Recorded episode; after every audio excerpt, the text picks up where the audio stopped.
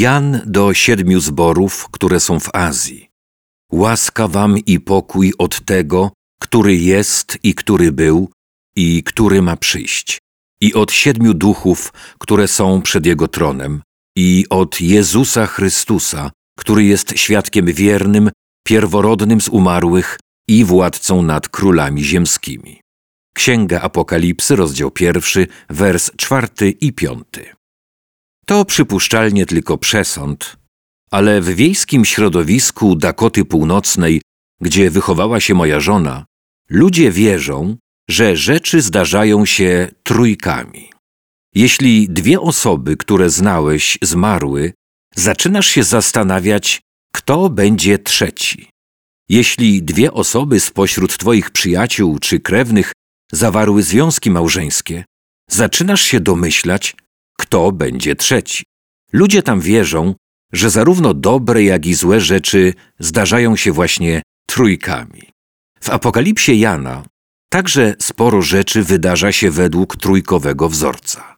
Znajdujemy tu na przykład trzech aniołów, rozdział 14, i trzy żaby, rozdział 16.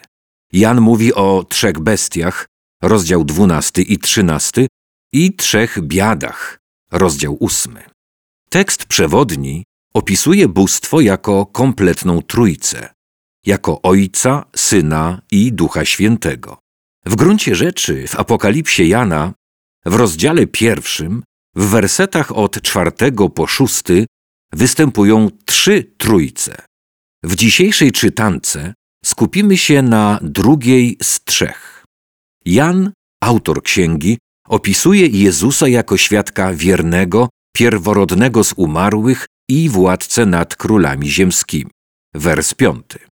Wyrażenia te przedstawiają zasadnicze cechy Jezusa. Nie przeczytasz takiej charakterystyki w prasie, ani nie usłyszysz w telewizji. Młodzież w klubach nie rozmawia o Jezusie, słuchając muzyki i tańcząc. Nasz świat jest praktycznie obojętny na te zdumiewające cechy. Dlatego apokalipsa Jana jest tak ważna. Otwarcie i publicznie ukazuje tajemnice dotyczące Jezusa. Jezus jest świadkiem wiernym.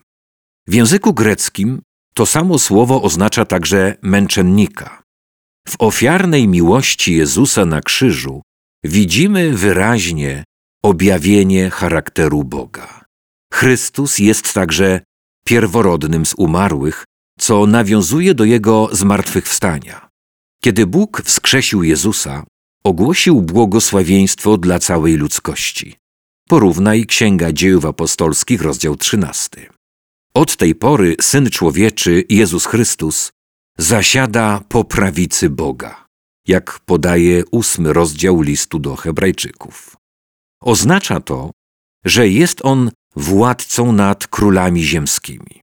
Choć większość ludzi nie uznaje go jako takiego, możemy stać się jego poddanymi i przyjąć wszelkie dobrodziejstwa związane z tym poddaństwem.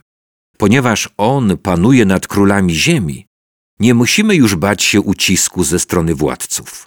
Panują oni jedynie za jego pozwoleniem. W Apokalipsie Jana Jezus jest wszystkim, czego potrzebujemy.